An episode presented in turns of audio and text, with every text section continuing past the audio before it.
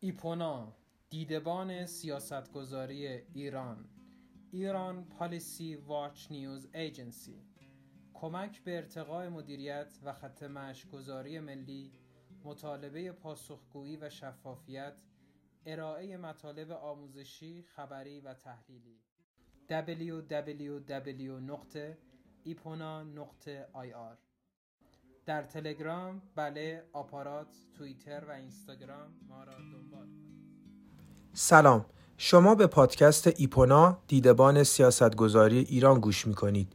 در این قسمت به مناظره با موضوع حدود اختیارات دولت یا همون قوه مجریه می‌پردازیم. این مناظره میان دکتر کیومر سشتریان استاد علوم سیاسی دانشگاه تهران و دکتر بهادری جهرومی استاد حقوق دانشگاه تربیت مدرس است. امیدوارم که از اون استفاده ببرید. بسم الله الرحمن الرحیم. سلام. امیدوارم که بحث خوب و روشنی داشته باشیم. روی کاغذ و طبق قانون دولت یعنی قوه مجریه اختیاراتش به اندازه کافی هست. ولی مزاحم زیاد داره. مزاحم زیاد داره. لاقل در دولت های قبل این دولت کمتر فعلا. ولی خب معمولا مزاحماش زیاد هستند.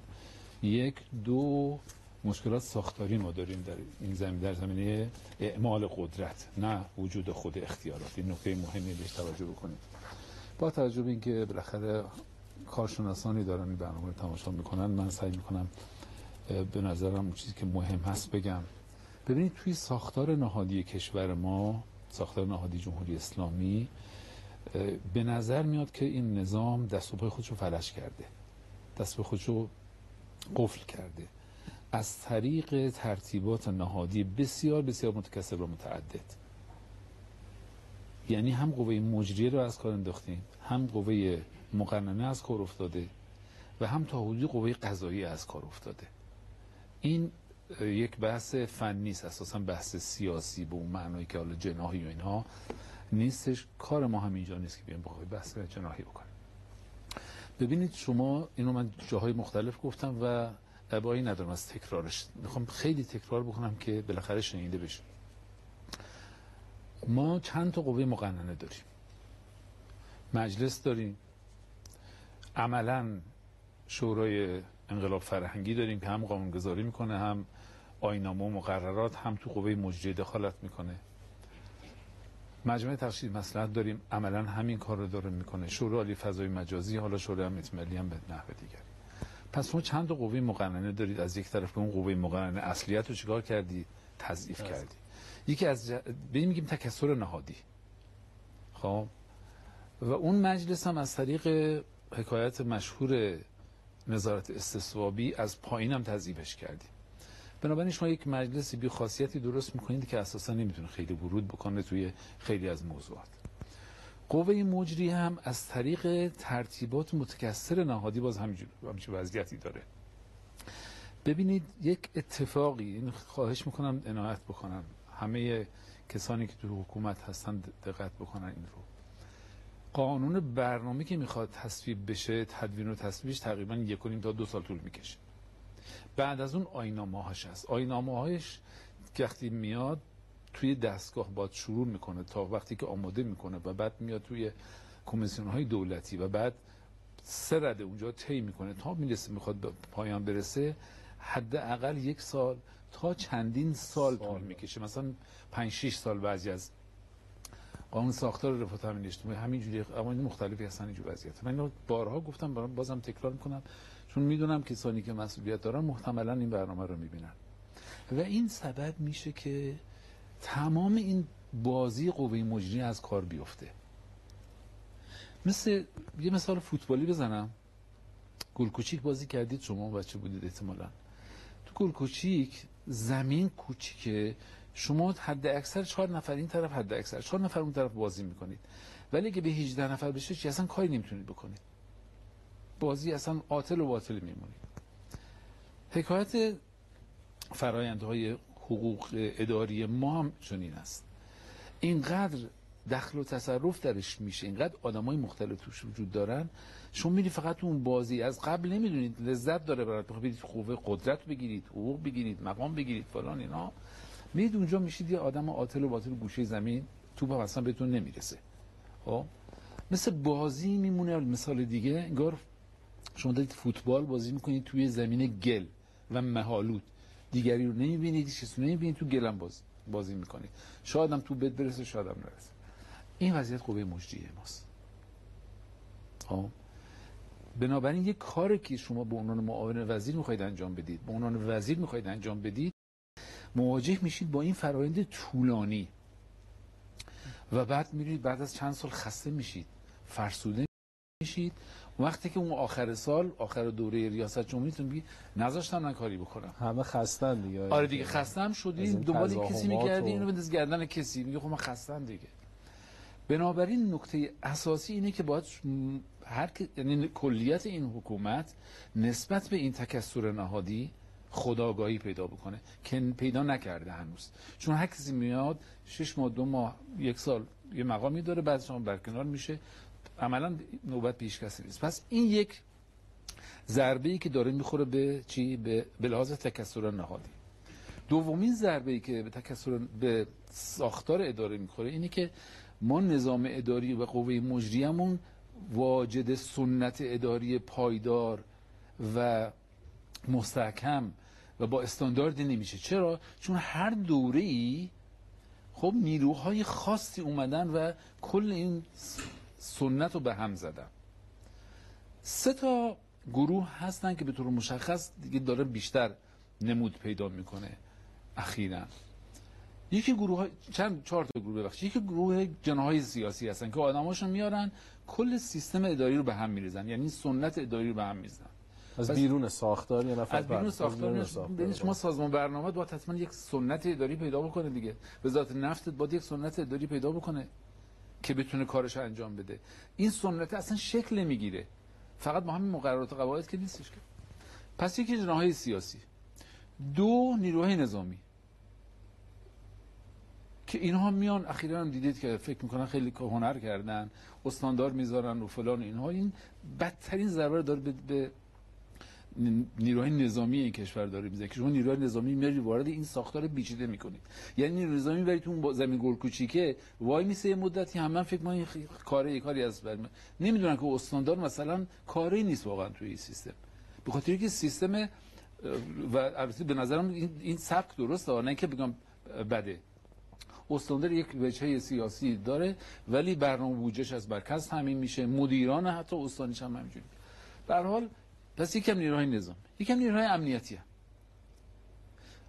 و یکم اخیرا با شوق و ذوق دارن میگن روحانیونن.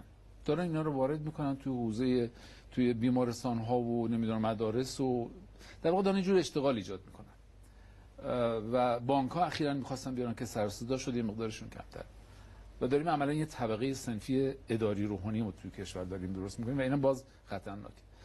از چه جهت خطرناکه؟ شما اون نهاد قبلی رو یعنی نهاد نظامی رو نهاد امنیتی رو و نهاد روحانیت رو دچار تخلیه نهادی می‌کنید. دچار اعوجاج می‌کنید.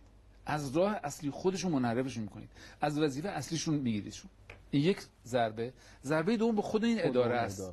اون اداره چیکار می‌کنه؟ اونا بی هویت می‌کنید. چون وقتی میاد ببینید بالا سرش یه آدم نظامی صدا و امنیتی از اون کارشناس اصلا کارشناس شکل نمی‌گیره. در نتیجه این اعوجاجی ایجاد میشه. من خواهشم اینه به این نکته نکاتی که عرض کردم نکات فنی هستش. خیلی جلو خودم گرفتم خیلی اینقدر تند حرف نزنم که بلکه حرفم تاثیر بگذاره. خب؟ این داریم ضربه می‌زنیم به ساختار سنت اداره کشور. یعنی دکتر یه نفر کارشناس میاد سالها مثلا 20 سال 25 سال توی اداره ولی عملا هیچ موقع به اون رأس هرم به این معنا نمی‌رسه چون همیشه از بیرون اون کاش فقط این باشه. اصلا نمی‌تونه نظرات نهادی یعنی اون یه نفر که نیست مجموعه است دیگه. اینا دیگه اصلا شکل نمی‌گیره. خب این شالوده اصلا شکل نمی‌گیره که احساس می‌کنی وارد یک جایی شدید که همه جلوتو گرفتن. و درست هم از جلو تو بگیرن. چرا؟ چون سی سال حقوق بهش دادید که بیاد بشه مثلا کارشناس فنی بودجه برای شما بشه. خب؟ ولی عملا می‌بینید شکل نمی‌گیره. نیرو با این بین چند جن... چهار جناحی که عرض کردم تصور کنید این چهار تا این کل بازی رو به هم می‌رسن و این مربوط به یه دولت دو دولت نیست. نیست. این بیماری همگانیه. از زمان آقای هاشمی بعد از جنگ حالا زمان جنگ که وضعیت خاصی داشت. از زمان مرحوم هاشمی آقای خاتمی. آقای خب احمدی نژاد و آقای یعنی این با این این قصه ادامه پیدا کرده. متاسفانه به این دلیل است که میگیم که قوه مجری اختیاراتی ندارد. اختیارات داره ولی نمی‌تونه اعمال بکنه. و همه هم مقصر هستن توی این قضیه. خب که این سنت اداری شکل نمی‌گیره توی کشور. همه حرف من اینجا این بود. بسیار متشکرم. دکتر دو تا نکته خیلی دقیق و شسته رفته. خواهی بهادر در خدمت شما هستیم با طرح بحث اولیه. بله متشکر بسم الله الرحمن الرحیم. خب در مورد کلیات بحث و یه مقدارم ناظر به صحبت های دکتر من چند تا نکته عرض می‌کنم. نگاهی که من دارم به موضوع اختیارات قوه مجری دولت در معنای خاص خودش در جمهوری اسلامی یه مقدار متفاوت یا بگم خیلی متفاوت است با تقریری که آقای دکتر داشتن و البته خیلی از اندیشمندان و به خصوص خیلی از رؤسای جمهور همطور که شما اشاره کردید این تقریر رو دارن. از اینکه اختیارات حالا یا کافی نیست یا به تعبیر آقای دکتر با موانع مواجه است. من فکر می‌کنم اگر برگردیم به ریشه این اختیارات اصلا چی شده که ما اختیاراتی برای قوی در نظر گرفتیم؟ آیا این تک قوه است یا سیستم سه قوه‌ای یا دو قوه‌ای؟ برگردیم و اون بحث تفکیک قوا رو به عنوان ملاک نقد و ارزیابی قرار بدیم. من فکر می‌کنم که در جمهوری اسلامی اگر بخوام توی یک کلمه یک جمله کوتاه بگم قوه مجریه از آنچه که استحقاقش رو از جهت قانونی داره اختیارات بسیار بسیار گسترده تری داره. و قوای دیگه به خصوص قوه مقننه از آنچه که استحقاقش رو داره از جهت قانونی در قانون اساسی یا در نظام حقوقی ما در وضعیت عملی سیاسی اختیارات بسیار کمتری داره. حالا اینا رو اگه در سوالات شما باشه من دلایلش رو می‌تونم مجزا عرض بکنم که چه اتفاقی افتاده که اختیارات قوه مجریه بیشتر از استحقاقش شده و اختیارات قوه مقننه به صورت خاص خیلی از بین رفته در وضعیت عملی که ما داریم. این خلاصه حالا نگاهی بود که من دارم به کلیت موضوع. مصادیقش رو میشه حالا در سوالات شما اگر باشه یا خودم عرض بکنم خدمتتون. ولی چند تا نکته ناظر به فرمایشات های دکتر دوست دارم بگم. اون جایش که نگاه هم متفاوت هست بیشتر تاکید می‌کنم. در مورد اینکه ما چند تا قوه مقننه داریم. خب این بحث خیلی مطرح میشه. تعدد نهادهای قاعده گذار قانون گذار یکیه مجلس. ولی بحث الفاظ نداریم که بگیم مجلس قانون می‌ذاره شورای عالی انقلاب فرهنگی و چه و چه و چم. یه چیزایی می‌ذارن اسمش قانون نیست ولی اونم دستوره. بله ما میگیم قاعده گذار تعدد نهادهای قاعده گذار رو ما در ایران شاهدش هستیم. منتها نکته که وجود داره این طبیعت اجرای امور و پیاده کردن اقتدارات قانونی در هر حیطه قاعده گذاری است. یعنی خود دولت مگه چیکار می‌کنه؟ مگه وقتی ما میگیم قوه مجریه مثلا تصور که وزرا یه بیل کلنگ دستشونه وزرا هم قلم دستشونه اون هم قاعده می‌گذارن. یه قاعده ای داریم ما مبدعش هم ما نبودیم. اروپایی ها بودن میگن قاعده ده 90 یعنی 90 درصد ضوابط لازم الاجرایی که در یک کشور داره پیاده میشه دست 90 درصد دستورها قوانین قواعدی که هنجارهایی که در کشور داره اعمال میشه قوه مجریه و دولت اونها رو وضع کرده. سوال آیا در ایران همینطوره؟ من درز می‌کنم با قوت عرض کنم همینطوره بله. یعنی ما آمار قوانین رو اگر بخوایم بگیم از ابتدای دوره مشروطیت تا الان 10 12 هزار عنوان قانون تصویب شده. ولی صد و خورده هزار آیین نامه بخشنامه بخشنامه هم نه آیین نامه مقرره مصاحبه یا هیئت وزیران یا وزرا. وضع شده است که این آیین نامه هم اینجوری نبوده که نه هر کدوم برای اجرای قوانین باشه. نه خیلیش آیین نامه مستقله. اصلا قانون اساسی ما در اصل 138 در مقام بیان این است که قوه مجریه می‌تواند قانون بگذارد. همین رو گفته. بقیهش فروعاتشه. اینکه اینا نباید مغایر قوانین مصوب مجلس باشه رئیس مجلس نظارت کنه و غیره و می‌تونه تفویض کنه به کمیسیون های چند وزیر اینا فروعاتشه. حکم اصلی اصل 138 قانون است که قوه مجریه. تو هم می‌توانی قانون گذاری بکنی. اون تو اسمش آیین نامه است و در مرتبه پایینتر از قانون قرار می‌گیره. لذا نباید مغایر قانون باشه. تازه اون 10 درصد هنجارهای ما که مجلس تصویب می‌کنه چه در دوره مشروطه چه در دوره جمهوری اسلامی اونها هم بخش اعظمش لوایح دولته. یعنی دولت پیشنهاد داده مجلس با یک حق و اصلاح معمولا بسیار سطحی چون توان فنی و کارشناسیش رو نداره مجلس اینها باز اراده دولت هست که لباس قانون به تن می‌کنه حالا این یه مثال بود. خیلی ابعاد مختلفی داره این اختیارات قوه مجریه در بعد دستور دادن هنجار گذاری. بله قوه مقننه به این تعبیر یعنی که بگیم نهادهای قاعده گذار زیاد داریم. حالا ممکنه منم دو تاش نقد داشته باشم دو تاشو تایید بکنم ولی اهمیتی نداره. بزرگترین قوه مقننه ما بزرگترین قاعده گذار ما حالا قوه مقننه با تعبیر حقوقیش نمی‌خوام بگم بزرگترین دستور دهنده در سیستم سیاسی ما مثل همه جای دنیا دولت.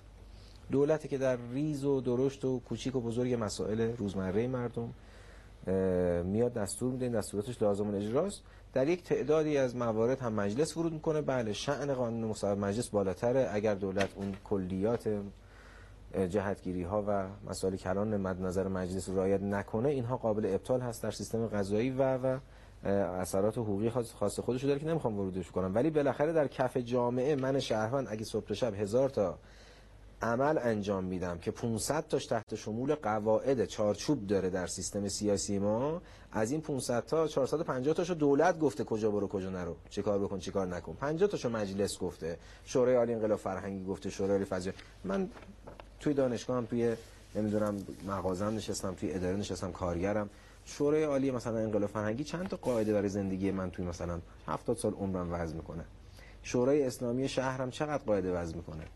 ارزم به حضور شما چند درصد رفتار اجتماعی و از ساحت عمومی عمل کرده من رو غیر از دولت دارن کنترل می‌کنن. چه مجلس چه غیر از مجلس. من میگم عمدش کنترلی که دولت دولت می‌کنه و چارچوب گذاریش که داره دولت انجام میده و قوه مجری انجام میده و اینم خاص ایران نیست. لزوما هم چیز بدی نیست. چون این دولته که بعد امور رو پیش ببره. دولتی که درگیر مشکلات دولتی که مشکلات از نزدیک لمس می‌کنه. دولتی که توان کارشناسی داره. مجلس میگه چی طول و عرض مجلس در نظام حکمرانی ما چی حالا من دوست دارم اینا رو یه مقدار با عدد و رقم اگر در سوالتون باشه یه مقدار مجلس رو اینکه ما میگیم قوای مقننه مجریه و قضاییه من فکر می‌کنم که مقدار در کشور ما به چه اصطلاح شوخی شبیه شده. یعنی اون دو تا قوه دیگه در کنار قوه مجریه واقعا نمیشه صدق عنوان قوه بهشون کرد. اگر قوه مجریه قوه است اون با چه قلمی اون دو تا دیگه. نمی‌دونم حالا چه عبارتی بکنم. از لحاظ حجم و میزان بله اصلا قابل قیاس نیستن. این که این که دارم میگم وضعیت عملی رو دارم میگم. در وضعیت حقوقی و قانون اساسی ما اینطوری نیست. ما اختیاراتی بعضی از قوا دادیم که برعکس اون که حالا نظر آقای دکتر بود که قوه مجریه مانع داره اعمال اختیارات قانونیش من فکر می‌کنم که قوای دیگه به خصوص قوه مقننه با موانع مواجه شده. البته بخش زیادیش تقصیر خودشه حالا عرض می‌کنم. ولی اختیارات اعمال اختیارات قوای دیگر بسیار با موانع جدیتری مواجه شده است. لذا در عمل می‌بینیم که آنچه که کف میدون بازیگر من عرض می‌کنم همه کار است و توپ دست اون رو به کسی دیگه هم نمیده و کسی هم نمی‌تونه توپ ازش بگیره. اصلا توپ خلق می‌کنه توپ غیب می‌کنه توپ می‌سازه. اون قوه مجریه است. و فکر می‌کنم که اینو میشه با اعداد و ارقام تو هیت های مختلف که من یکیش همین قاعده گذاری بود عرض کردم با تو هیت های مختلف می‌تونیم با عدد و رقم بیایم بگیم که بحث کنیم که اختیارات قوه مجریه نسبت به قوه دیگه کمتر یا بیشتره و نسبت به قانون اساسی چه تغییری کرده داره و یک سوال این که پس این مسائلی که معمولا در کشور پیش میاد رو سیاسی تحلیل می‌فرمایید یعنی بله بله. یعنی قوه مجریه نتونسته حقوقی واقعیه وقت نه نه. نه نه اینکه بدون مشکل باشه قطعا قوای دیگه اختیارات دارن که فقط کاغذ نیست که قوه قضاییه و دادگاه داره پاسگاه داره می‌گیره میبنده می‌زنه اعدام می‌کنه حکم میده قاضی لازم اجراست حکمش مجلس قانون می‌ذاره دولت باید تمکین می‌کنه اینا رو که نمیشه منکر شد. بحث اینه که اگه شمای کلی از یک زاویه باز وقت نگاه کنیم از دورتر که نگاه کنیم و این زمین بازی می‌بینیم توپ دست دولته فقط. یعنی بقیه حاشیه‌اند. خیلی توپ دستشون به تعبیر دکتر نمی‌رسه. و من فکر کنم بله اون جمله‌ای که حالا میگن معمولا هم بله سالهای آخر میگن این ناشی فرافکنیه بیشتر. یعنی ناشی از ضعف مدیریت یا هر دلیل دیگه که دولت نتونسته به اون چیزی که علاقه داشته یا وعده داشته بهش برسه راحت ترین کار اینه که آقا اینو اونو بقیه نذاشتن من کارم می‌کنم من فکر کنم قوه مجریه توان کافی و بیش از استحقاقش نسبت به که در قانون اساسی آمده است برای اداره امور عمومی کشور داره. آقای دکتر بیش از یعنی اینا بالاخره یه موضوع جالبیه که یعنی دولت در ایران بیش از حدم به این معنی اختیارات داره. اینجوری باشه. خدا کنه اینجوری باشه. خوب دقت کنید. نکته اصلی من رو خواهش می‌کنم بگیرید. اصلا مسئله سیاسی به اون به مفهوم جناهی نکنیم نکته اصلی اینه که توی مملکت خانه قمر خانم درست کردیم یعنی چی؟ یعنی اینقدر نهاد درست کردیم اینقدر دستگاه های مختلف درست کردیم که اینا تو دست و پای هم میپیچن. نکته اصلی اینه. اون که می‌خواستم بگیریم اینه. اصلا من نمی‌خوام وارد این مناقشه بشم با ایشون با آقای دکتر با کسی دیگری که مثلا حالا بله خب اختیارات رو کاغذش زیاده مقننه اصلا بالاخره اصل 138 که شما فرمودید اصل 138 چه استفاده ازش میشه تو اینا ماها؟ 90 درصد به قول شما 90 درصد تخمینی دارم میگم. فقط برای مواقعی استفاده میشه که می‌خوان تو آینامه ای که بحث فنی دیگه. آینامه که مستظهر به یک قانون هست می‌خوان دو تا بند اضافه برش خارج از اون موضوع که ایراد خروج موضوعی نداشته باشیم بحث فنی حقوقیه. میگن این خروج موضوعی از فلان قانونه. بنابراین تو اول آینامه نیستن به استناد ماده فلان و اصل 138 وقتی رو زمین حرکت می‌کنه دو چیز دیگریه. رو زمین وقتی تجربه عملی رو می‌بینیم از نزدیک دولت. بنابراین اساسا این از 138 استفاده نمیشه ازش. این نکته است که باید بهش توجه داشته باشیم. بله آینامه های زیادی می نیست تا همش رفته به قانون داره. ایرادی هم نداره. ما که نمیگیم اصلا خلاف اون انجام بده.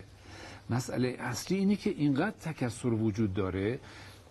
نگاه می‌کنی شورای عالی انقلاب فرهنگ از این طرف مطلبی میده. شورای مجمع تشکیل مسائل از این طرف. نمی‌دونم. بعد این کارمند اداری یا این مدیر اداری می‌بینه از جاهای مختلف داره مورد حجوم این زرادخانه مقررات و قواعد قرار میگه کاری ازش بر نمیاد. می‌خواد قانون برنامه بنویسه باید کلی اسناد بالا دستی رو نگاه کنه. ایرادی نداره. متو اینا باید بیاد در درون خود مجموعه. من آخر حرفمو بزنم. آقا مجموعه تشخیص مثلا تو این مملکت درد نمی‌خوره. بجز برای موارد معدودی خب که از اول قرار بود. حتی از امام هم خیلی موافق نبود. گفت که دو سوم مجلس کافی است. ما اومدیم یک چیزی درست کردیم اسم مجمع تشکیل مسلحت. اینقدر سیاست داره تولید می‌کنه که نمی‌دونم چرا خسته نمیشن. و کسی هم اجراش نمی‌کنه. بعد واسه اجرا ایراد میان که چرا اجراش نمی‌کنه. پدرم اون اصلا تو, تو اصلا از اساس داری اشتباه می‌کنی. توجه کردید. شورا لیق فرهنگی به همچنان. ما نیاز به اینا نداریم. به نظر من. نظر کارشناسی. خب وظیفه شورای انقلاب فرنگی می‌تونه توی یکی از کمیسیون‌های مجلس انجام بشه. وظیفه مجمع تشکیل مسرتا باز به همچنان اغلب وظایفش اغلب وظایفش اون دو سومی که همون اول مطرح. دو سوم نمادار رای بدن برای تازه برای اون اختلافات. ما اومدیم مشکلی که توی کشور وجود داره اینه بر اساس یک تفسیر موسع از یگانگی دین و سیاست اومدیم چیکار کردیم؟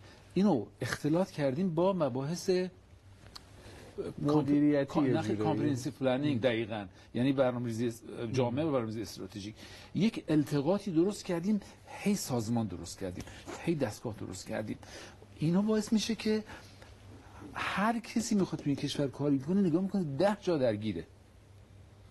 اصلا رفت این دولت الان خونشون گرمه یواش یواش متوجه میشن. اما اول که اومدم گفتم شما موفق نمیشید. گفت چرا؟ گفتم بخاطر که شما هم درگیر این تار عنکبوت میشید. وارد این تار عنکبوت میشید همون اول گرفتار میشید. تا آخر دورتون که دیگه یه پوسته ازتون میمونه. عین تار عنکبوته این است که مسائل فنی حقوقی سیاست گذاری تو کشور ما بهش توجه نشده. آقای دکتر این بحث ها بحث های تئوریک تو حوزه اداره و سیاست گذاریه ما اساسا نمی‌تونیم با مسائل خشک حقوقی خب حلش بکنیم. حقوق اصلا ناتوانه. دانش حقوق اصلا ناتوان از این قضیه. به خاطر که مبانی نظریش اینقدر قدرتمند نیست. فقط مبانی نظری خیلی دور و بعیدی داره. اصلا صلاحیت دانش حقوق اصلا صلاحیت اینو نداره. که بخواد راجع این چیزا اصلا نظر بده. چرا؟ به خاطر که شما یه تحلیل سازمان بکنید. تحلیل اختیار بکنید. تحلیل فنی اختیار بکنید. اینا رو که انجام بدید بر اساس ملاحظات بومی وقت مدل معماری رو بدید ما الان آقای دکتر این چه اتفاقی افتاده تو کشور؟ ما داریم باز تولید می‌کنیم ملوک و توایفی سنتی ایران رو در قالب دولت مدرن. یعنی همین ملوک و توایفی رو تبدیلش کردیم ملوک و سیاسی اداری. یه عده برای خودشون یک کلونی درست کردن به اسم شورای فلان اون یکی کلونی درست کرد به اسم شورای فلان. اون یکی برای خودش جای دیگه هر کسی جای خود در ذیل اونها هم همینجوری ها. برای خودش نیروهای نظامی یه طرف برای خودش اونا انا رجلی تو حوزه سیاست و اداره دارن میگن. نیروهای امنیتی میگن ما هم انا رجل تو حوزه اداره دارن میگن. جای خودشون انا رجل باید باشن کسی حرفی نداره. روحانیت هم اخیرا دارید در هم داره اضافه می‌کنید یعنی همون که گفتم دیگه با سولید ملک و توایفی شکل مبتذلش هم عذرخواهی هم می‌کنم از اینکه این تعابیر می‌برم تعابیر تیز رو به کار می‌برم شکل پایینتریش هم خانه قمر خانم. که تو اتاق مختلف تو در تو کلی آدم توش هست. مروز کی میهمانه کی میزبانه کی صابخونه است. نمی‌دونم. این وضعیت مملکت داری نمیشه حتما اینا خوب دقت کنید. درباره کوچکترین مسائل اداری نظریه پردازی میشه. نظریه پردازی فقط تو سطح فلسفه و اندیشه های کلان اینها نیست. برای اداره خرد جامعه هم شما نیز نظریه پردازی دارید. و این اتفاق نمیفته ما اصلا قفلت بزرگ داریم.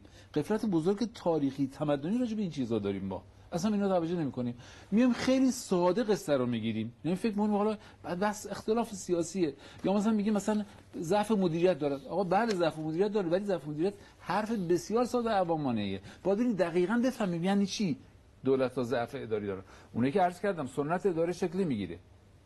شما سازمان برنامه‌ریزی رو نگاه بکنید. چه تاریخی داشته در در طی این مدت ها و چجوری ما این رو مصرف کردیم؟ سرمایهش رو مصرف کردیم. انرژیش مصرف کردیم. الان سازمان برنامه‌ریزی فعلی با سازمان برنامه دورای دیگه من نمی‌خوام توهین کنم. کارشناسان بسیار محترم و خوبیه. هنوزم توی سازمان هستن. من دارم بحث نهاد رو می‌کنم. شما این مسلکش دارید می‌کنید. سازمان های دیگه به همچنان. ما وظیفه داریم. اگه می‌خواید خدمتی به مردم بشه اگه می‌خواید حکومت حکومت درست درمونی باشه حکومت با ارزو و لیاقتی باشه با جلوی این ریخت و پاش نهادی رو بگیریم. این ریخت و پاش نهادی ضربه می‌زنه به کشور. و ایرادی که روشنفکران و دانشگاهیان و جناهای سیاسی دارن اینه که این خیلی ساده و سیاسی نگاه می‌کنن سنبلش می‌کنن. نه اینا هر کدوم از اینها نیازمند نظری پردازی عمیقی هست. کشورداری اینجوری عوام زده که نمیشه که. همینجوری بیام از دور بیام میگه ما ما ما بلدیم. ما بلدیم می‌خوام میشه مستاندار. آقا تو تدریس تو پادگان بودی برادر من. تو تدریس توی دانشگاه بودی اصلا. معلم دانشگاه بودی تو حوزه بودی. یه دفعه اومدی همینجوری اینجوری نمی‌تونی بیای همیشه به هم بزنی. من فقط راجع این حرف راجع دانشگاهیش هم میگم راجع به جناهای سیاسیش هم همه این هست. ما نیاز به این داریم که خیلی جدیتر و فنیتر مباحثه آزادی در درون حکومت راجع به اینجور موضوعات داشته باشیم. کلید همه اینها هم به نظر من یکی از کلید اصلی این مسئله آزادی در حکومتی آزادی در درون جامعه هست. آزادی های سیاسی اینا کلیدهای اساسی حل مشکل رسانه های آزاد هست و مباحثه عمیقی درباره اینکه دانش اداره رو توی کشور تقویت بکنیم. این یکی از کلیدهای اساسی است. بسیار متشکرم. آقای دکتر بهادری آقای دکتر اشتری میگن شما الان هر چی با تدقیق هم بالاخره قوانین رو بنویسیم و همه بالاخره هی استناد بدید به جای مختلف دنیا. هی دائما بگید که آقا این اشکالی نداره. نه خب اشکال داره دیگه. یعنی ملازم فرمایید که ما البته آقای دکتر اشتری بند آقای بهادری هر دو تا حقوق خوندیم. احتمالاً الان باید یه مقدار از کیان رشته حقوق هم دفاع بکنیم جسارت خدمت شما می‌کنم حقوق اداری درس میدم منتها ساختار نهادی خیلی بله مهمه. تو کشورهای دیگه اتفاقایی داره میفته اتفاقا اونا قواعد و قوانین مقررات متعددی خیلی بیشتر از ما دارن. منتها ساخت اجتماعی رو خیلی متفاوته با ما. یعنی مسئله بالاخره در جهان حقوق حل نمیشه. یعنی ما, ما نمی‌تونیم این مسئله رو حل بکنیم. این مسئله این مسئله سنت اداره می‌خواد سنت بالاخره مدیریتی و سیاست گذاری می‌خواد. تا اونجا ما مشکل رو حل نکنیم انگار مسئله بنیادی تر از اینه که ما در علم حقوق و چند تا حتی دقیق ترین اصول و قوانین بتونیم مسئله رو حل بکنیم. بله متشکر. کسی منکر این نیست که شما فرمودید. ما ادعا کردیم که دانش حقوق دانشی است که قراره همه مسائل اجتماعی و سیاسی رو حل بکنه. منتها دانش حقوق بسیار لازم و بایسته است از این جهت که وقتی سیاسیون چه در عرصه اکادمیک چه در عرصه قدرت قدرت واقعی در حاکمیت می‌خوان و اهدافشون برسن از نقطه آی فعلی به نقطه ب مطلوب برسن. دانش حقوق لازمه که کنترل بکنه و چارچوب بگذاره که از هر طریقی و از هر راهی که حقوق مردم حقوق بنیادین مردم لطمه ببینه حق ندارن این کارو بکنن. ولی اینکه هزار یک دلیل داشته باشن که نقطه بی که من می‌خوام بهش برسم بهتره. و حقوق دانش لازمی است برای اینکه کنترل می‌کنه قدرت رو. که مردم زیر دست و پای قدرت با توجیه های درست و نادرست له نشن. ما از حقوق انتظار داریم بیشترش نداریم و ادعا نمی‌کنیم که حقوق دانشی است که همه ورسای اجتماعی رو قرار پوشش بده یا مدیریت بکنه. اما فکر می‌کنم یک خلط بحثی صورت گرفته. تکثر نهادی که آقای دکتر میفرمایید. بله من حالا گفتید روی زمین وقتی بیایم از تجربه عملی رو ببینیم و ما هم تجربه عملی مختصری داریم. من اتفاقا تو هر سه قوه چرخیدم و کار کردم به جز دانشگاه. کار علمی تو هر سه قوه هم تو ستادیشون تو سطح بالاش بالاخره بودیم. من هم منتقد تکثر نهادی هستم. یه مثالی که همچه سر کلاس ها می‌زنم میگم هی شورای عالی شورای عالی شورای ما یه شورای عالی داریم در قانون اساسی اسم هیئت وزیران. عالی تر از این دیگه چی می‌خوایم؟ یعنی تو با مافوق هر سازمان حتی مستقل یه وزیره. بالاخره همه این وزرا رو با معاون اول رئیس جمهور یه جا جمع کردیم. اختیارات قانونی بهشون دادیم. گفتیم اجرا دست شما. مجلس هم به این هیته نباید ورود بکنه. زامنش هم شورای نگهبان. که بارها بارها شورای نگهبان مصوبات مجلس رو به دلیلی که گفته وارد هیته اجرا داری میشی رد کرده.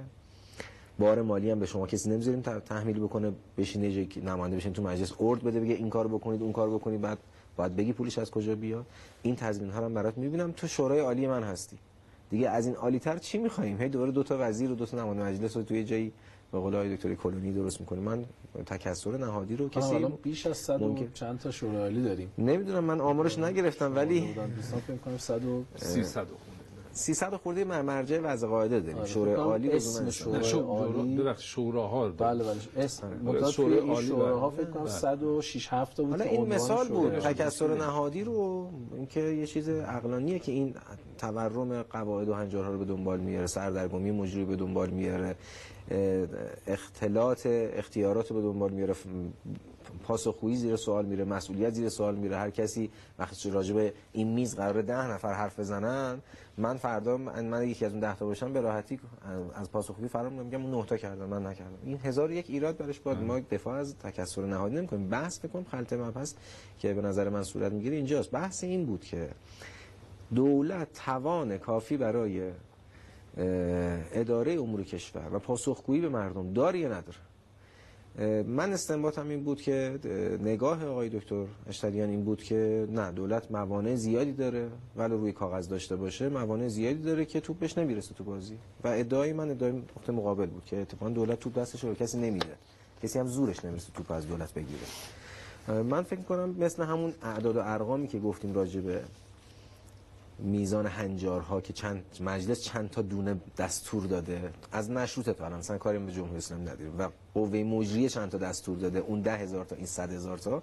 همینجوری بیایم وارد حوزه دیگه بشیم و مستند حرف بزنیم. اینا تکثر نهادی بحث من من دکتر همدل هستم. و تو تخصص همین حقوق هم میگنجه این مطلب. اگه شما هم تو داریم ما هم راجع به تکثر نهادی و تورم قوانین و هنجارها مفصل بحث می‌کنیم و نقد می‌کنیم.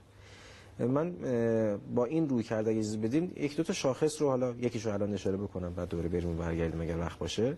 یکی از شاخص های بسیار بسیار مهم تعیین کننده قدرت واقعی یک حکمران منابع مالی که در اختیارش است هیچ کس نمی‌تونه این رو منکر بشه که منابع مالی نقش بسیار زیادی در تعیین قدرت واقعی من دارن. اگه دو تا تاجر دارن با هم رقابت می‌کنن یکیشون 100 میلیارد سرمایه داره یکیشون 100 تومن سرمایه داره. ولو اون یکی از هوش بیشتری برخوردار باشه مغازش جای بهتری باشه و 10 تا عامل موفقیت داشته باشه بالاخره این تفاوت 100 و 100 میلیارد 100 تومن با 100 میلیارد تومن اثر خوش در تجارت نشون میده. حالا این مثال بود نمی‌خوام بگم تجارت عرصه روابط قوا ولی می‌خوام بگم که پول نقش بسیار مهمی داره و منابع مالی چون که به من قدرت میده که بخوام عملیات انجام بدم در کف میدان جامعه. خب منابع مالی رو ما اگه بخوایم مقایسه بکنیم من دوست دارم با اعداد رقم صحبت بکنیم حالا آقای دکتر در دولت تشریف داشتن سابقه رو دارن می‌دونن. الان تو حضور ذهن دارید؟ مثلا 401 توش هستیم یا 402 میزان منابع کشور ما بالاخره کشور ما یه تولید ناخالص ملی داره. یه حجمی از اقتصاد داریم حجم مشخصی از منابع تولید میشه تو این کشور. این شما حضور ذهن دارید؟ من جسارتا از شما پرسیدم که چقدرش دست دولت چقدرش دست غیر از دولت؟ نه من درصدیش هم می‌تونید درصدی هم تو ذهنتون هست. حدسی هم می‌زنید حالا حدس می‌زنید نه اصلا بحث من این نیست مگه مگه بحث من که بودجه دست دولت نه نه نه من می‌خوام بگم که من میگم بودجه دست دولت هست نه من می‌خوام بگم که اصلا اختیاراتم داره من می‌خوام چند تا مثال بزنم. نه آیده من می‌خوام بگم چند تا مثال بزنم. دولت مسئله رقابت با دیگر قوا دیگر قوا نیست. خب. نه مسئله اینه که دولت نمی‌تونه کار بکنه یا می‌تونه کار بکنه. من گفتم از حیث دستور دادن عمده دستورها رو دولت اختیار داره بده. چیز بدی هم لزوما نیست. چون گفتم دولت تخصص خود داره. دولت یه ساختاری چیده که خودش انگار دست و پای خودش رو میبنده. یعنی شما اون بودجه که شما میفرمایید ضرب در ده بکن. فرقی نمی‌کنه. ضرب در صد کن فرقی نمی‌کنه. نه نه نه. در این منهای صدش کو باز فرقی نمی‌کنه. در این مسئله بودجه نیست بحثی که من دارم می‌کنم مقایسه قدرت دولت با همه اشکالاتش اشکالات نهادی ساختاری ضعف‌های عملکردی ضعف‌های مدیریتی ضعف‌های سیاستگذاری خط گذاری و غیره خب. با غیر از دولته. بس اینجاست. اصلا همچین مقایسه رو انرافی می‌دونم. خب حالا این مفید تقریری که شد اینجا بود. این اصلا مفید تقریری که شد این بود که آیا نهادهای خارج از دولت نظامی ها به تعبیر شما نمی‌دونم شو مجمع تشخیص مسئله نظام به تعبیرشون که خارج از دولته شورای نگهبان شورای عالی امنیت ملی نمی‌دونم نهادهای دولت. رهبری اینها آیا قدرتی دارند که بتوانند تعیین کننده اصلی چگونگی جریان امور در کشور اینها باشن یا دولت باشه؟ مجلس و قوه قضاییه و نمی‌دونم رهبر و سپاه و بسیج و ارتش و اصلا نمی‌تونی جداش کنی اینا دارن که شرایطشون یه سبدن آخه. اصلا شما نمی‌تونی اینا رو تفکیک کنی اصلا. موضوع الان باید مشخص نه موضوع بحث قرار نیست که موضوع بحث انحرافی موضوع گذاشتن زیر پای آقای بیگزری گذاشتن هم دنبال همون که. حالا چیزی مسئله اینه که یه سبد این حکومت قوه مجریه و خب. مقننه و قضایی همه با همه. نه جسارتا ما الان نقد حکومت رو داریم موضوع بحثمونه. نه نقد یا نقد فن... یا مقایسه بله نقد فنی حکومت رو داریم بله. حالا ب... نقد سیاسی شاید خاصی در جلسات بعد دعوت کنیم در خدمتتون هستیم. حالا اگه قرار موضوع فنی... چرخش بکنه به این نقد, نقد فنی, فنی حکومت. بله به خاطری که اصلا شما نمی‌تونید یک پدیده رو جدایی از بقیه ببینید. اینا اصلا به هم تنیده هستن. یعنی من از اون موضوع دعوا ندارم. منم منم گفتم تکثر نهادی و اشکالاتی که فریب نخورید. آقای, آقای دکتر این بحث جناهی که از بیرون اومده ما دانشگاهی رو نباید فریب بده مثلا جناهی صحبت چون نه جن...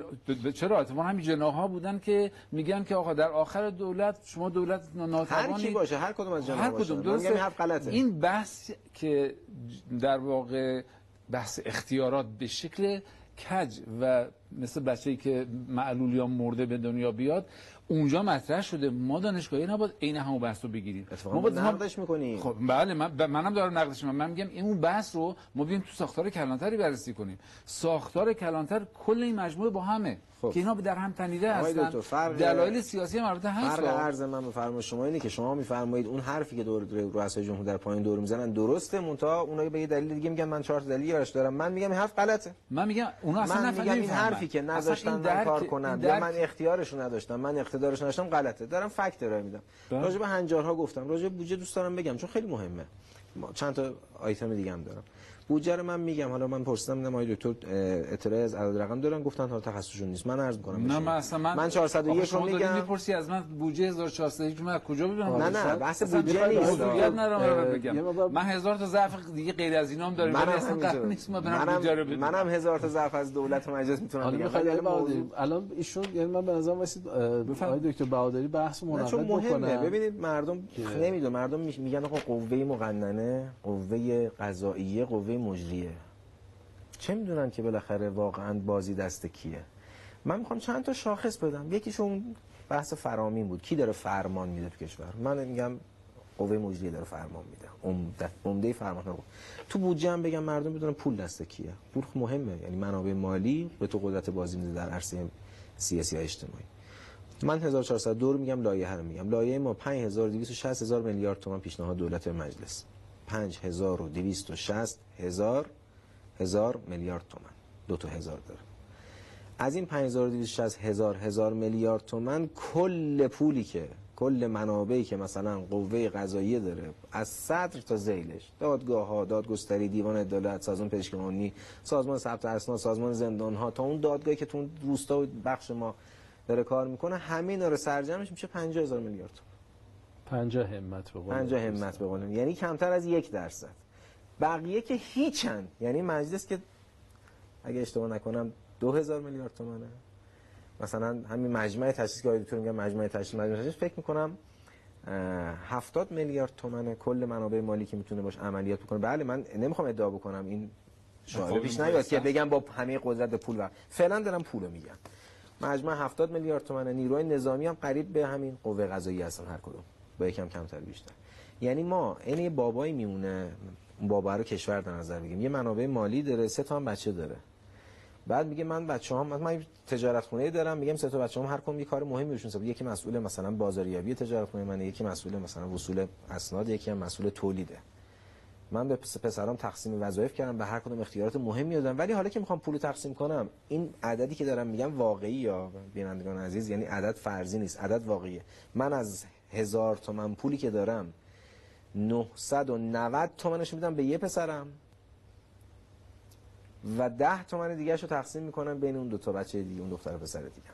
این عدد واقعیه. از 100 تومنم 99 تومنش میدم به یکیشون یه تومنشون تقسیم می‌کنم بین اون دو تا دیگه. اون دو تا دیگه یعنی چی؟ یعنی کل مجلس و قوه قضاییه و شورای نگهبان و شورای عالی امنیت ملی و خبرگان 12 میلیارد تومان مثلا بودجه خبرگان رهبری. همین 1402 رو میگم پیشنهاد دولت تو لایحه امسال که 7 میلیارد تومان اون 100 تومن 99 تومنش میدم قوه مجریه یه تومنش میدم به همه غیر از قوه مجریه که تعبیر آقای دکتر زیادن غلطن خودشون هزار یک اشکال دارن. ولی حالا این سوال می‌خوام جواب بدم. واقعا آیا من قدرت این دو تا رو یکی دیدم؟ یعنی فردا مسئولیتی که از این می‌خوام با اون دو تا دیگه می‌خوام باید مساوی باشه. اون 99 تومانی می‌تونه بگه من هیچ اختیاری نداشتم من توانی نداشتم اونا نذاشتن؟ گفتم خلط نشه من نمی‌خوام بگم منابع مالی همیشه. من می‌خوام چند تا شاخص ارائه بدم. یکی از مهمتریناش منابع مالیه. این توازن قوا نیست. ما همه منابع اون دست دولته. تازه این چیزی که من گفتم 5260 هزار هزار میلیارد تومان 5260 همت این بودجه آشکار ماست. ما یه بودجه خیلی بیشتری داریم. بودجه پنهان ماست که اصلا دیده نمیشه. اینم ماشاءالله از هنرمندی دولت های ماست که چپ و راست این ارزه رو نداشتن که یارانه هایی که ما داریم میدیم به مردم اصلا نیست توی بودجه. یعنی این قیمت انرژی که ما داریم رایگان توضیح می‌کنیم در جامعه و آثار و تبعات خیلی زیادی هم برامون داره و فرانسلی هم هست. داریم خیانت می‌کنیم به نسل های آینده به فرزندانمون داریم خیانت می‌کنیم. مثلا نیست. من فکر کنم همین عدد تقریبا برآورد شخصی خودم رو میگم.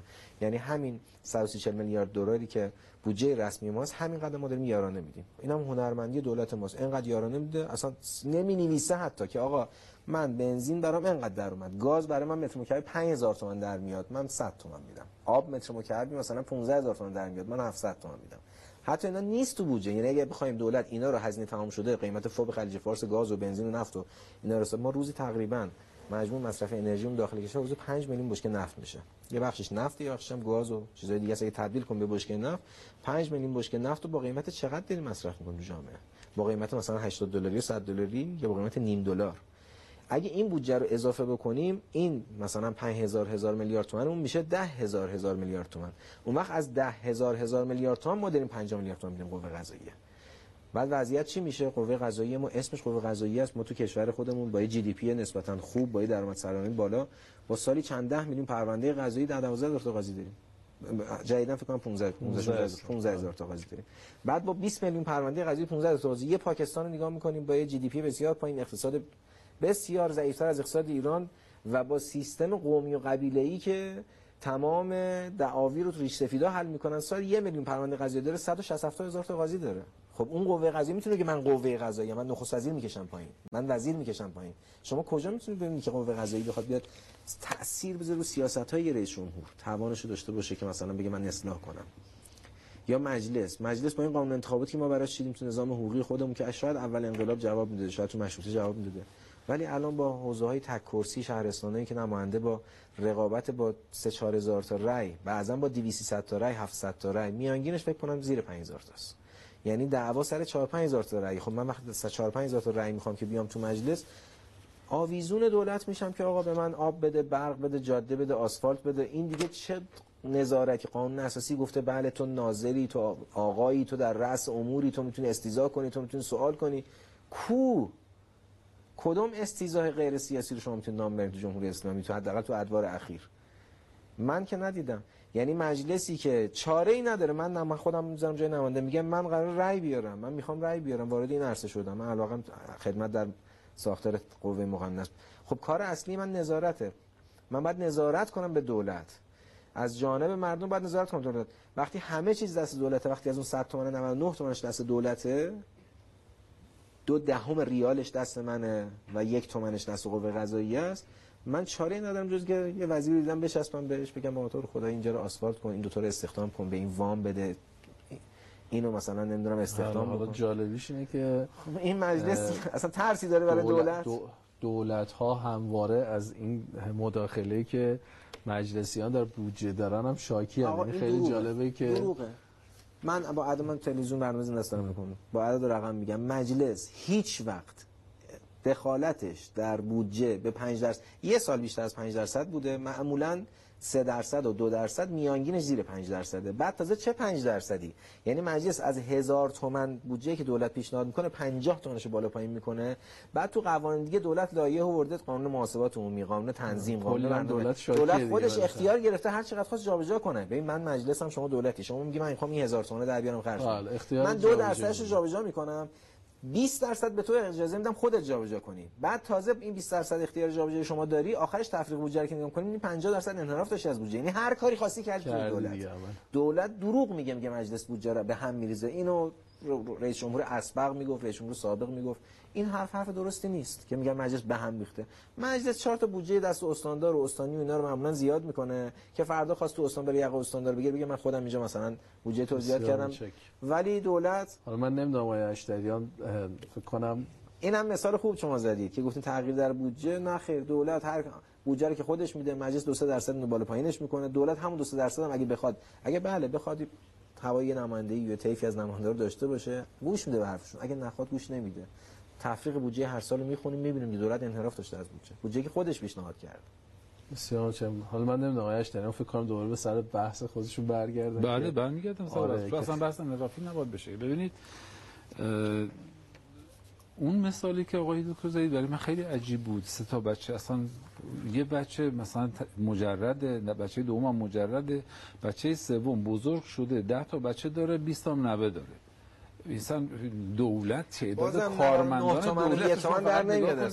شما تعداد کارمندان دولت نگاه فقط اگه بخوایم حقوق مزایا فقط در نظر بگیریم نظامی مگه کم اجازه بفرمایید فقط حقوق. مزایا اگه در نظر بگیریم خب اصلا این چند میلیون آدم داره اون مثلا خبرگانی که فرمودن 70 80 نفر آدم مجموعشو داره. گفتم اصلا. مجموعشون مجموع هر چیزی غیر از دولت میشه یه درصد. آقای دکتر میشه دو درصد. استاد حقوق هستید قیاس مرفارق اصلا ربطی نداره این دو تا به هم اگه. نیروی انسانی ملاک شما- من به شما عرض کنم تعداد نیروهای نظامی رو نداره اصلا که آقا اینقدر اینا پول دست این اصلا اختیارش دست دیگریه البته من عرض می‌کنم؟ باز اگه ورود بکنیم در این بحث انحرافیه اصلا قرار نیست که بگیم اختیارات بله مگه من گفتم نداره مگه من گفتم بودجه دستش. نیست. بازم شاخص هم بودجه دستشه.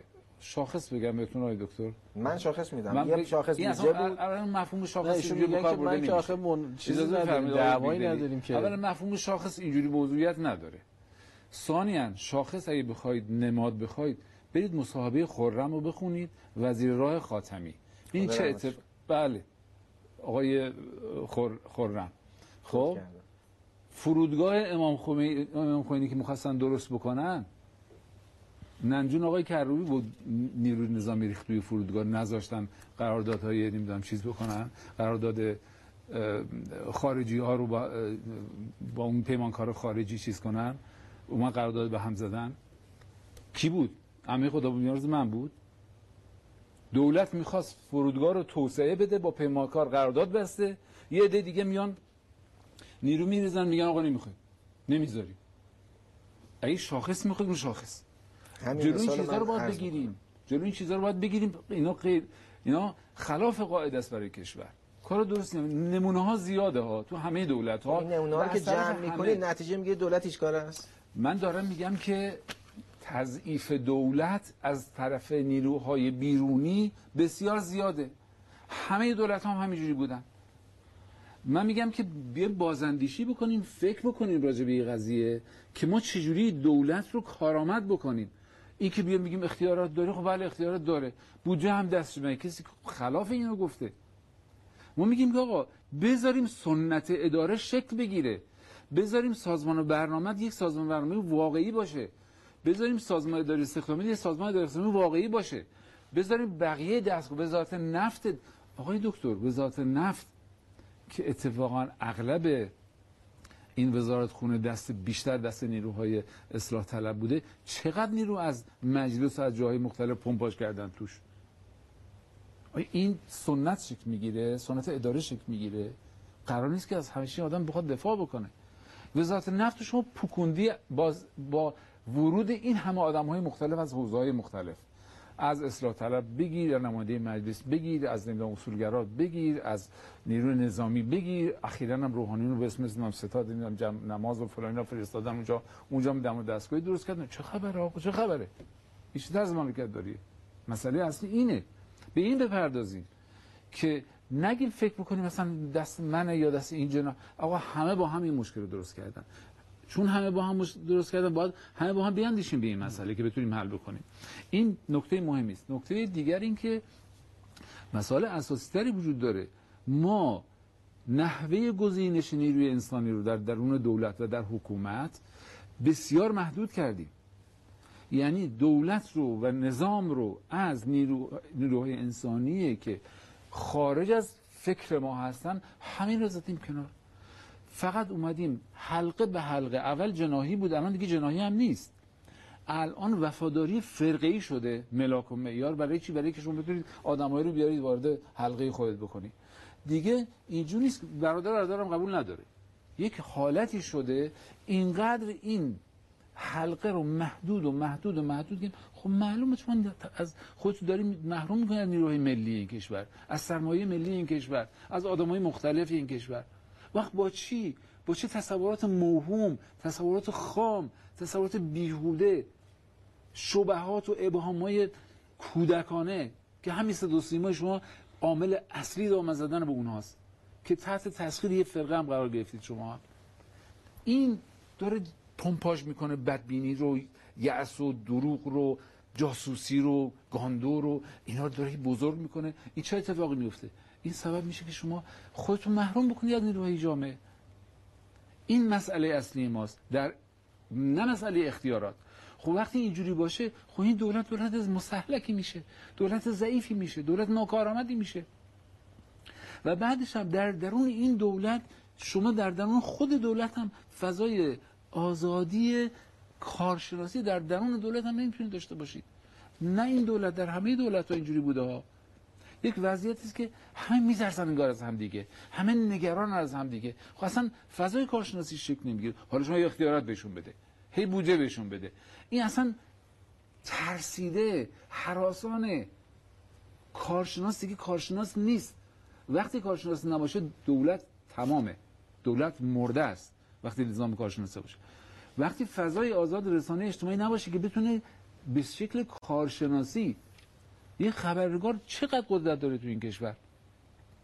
خب میترسه از وزیر و از وکیل و از این و از اون نمی‌تونه بیاد نقد کارشناسی می‌کنه. آقا این کی تو این مملکت پیگیری کرد پروژه کرسنت رو؟ کی؟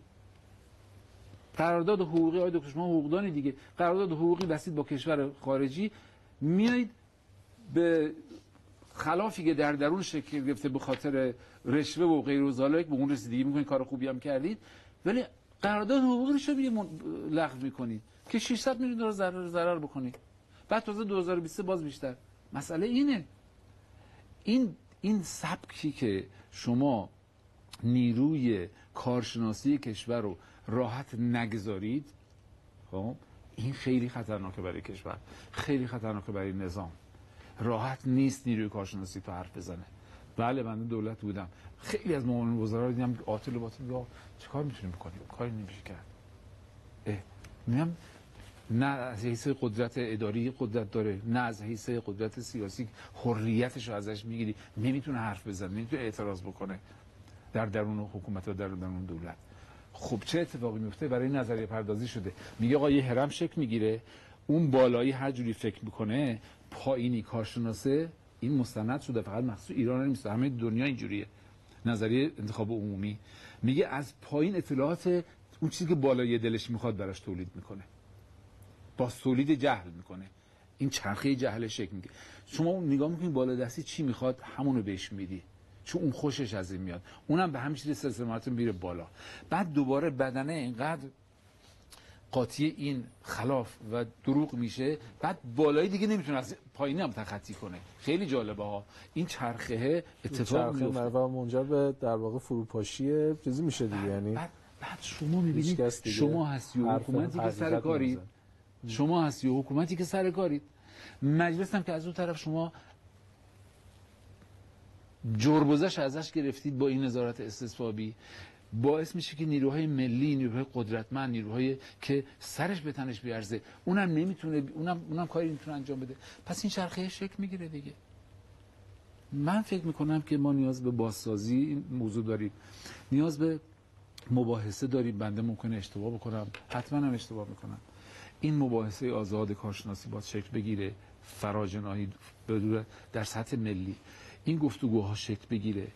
فضای آزاد راحت بشه. همکاران شما قبل از این جلسه به من گفتن. گفتن که ما سی نفر زنگ می‌زنیم کسی نمیاد با شما با ما مصاحبه کنه. از اساتید دانشگاه. میگیم آقا بیاد نمیان. چرا نمیان؟ خب معلومه چرا. نمیان. نگرانن. اذیت میشن. این فضا اگه آزاد نباشه نظام مستحلک میشه و از این هم بدتر میشه. ما موظفیم این فضای راحت رو درست بکنیم که شوق و ذوق فرا بگیره کشور رو گرم بشن حرف بزنن نقد بکنن. به خصوص رسانه ها آزاد و راحت باشن که بتونن اینا رو نقد بکنن. یعنی قدرت داشته باشه. نه قدرت مالیش رو داره خبرنگار نه قدرت اجتماعی سیاسی داره و دائما هم حراسانه. اینجوری کشورهای دیگه از طریق قواعد مقررات که امور اصلاح نمی‌کنن که. یه اشتباه بزرگی که ما کردیم اینه.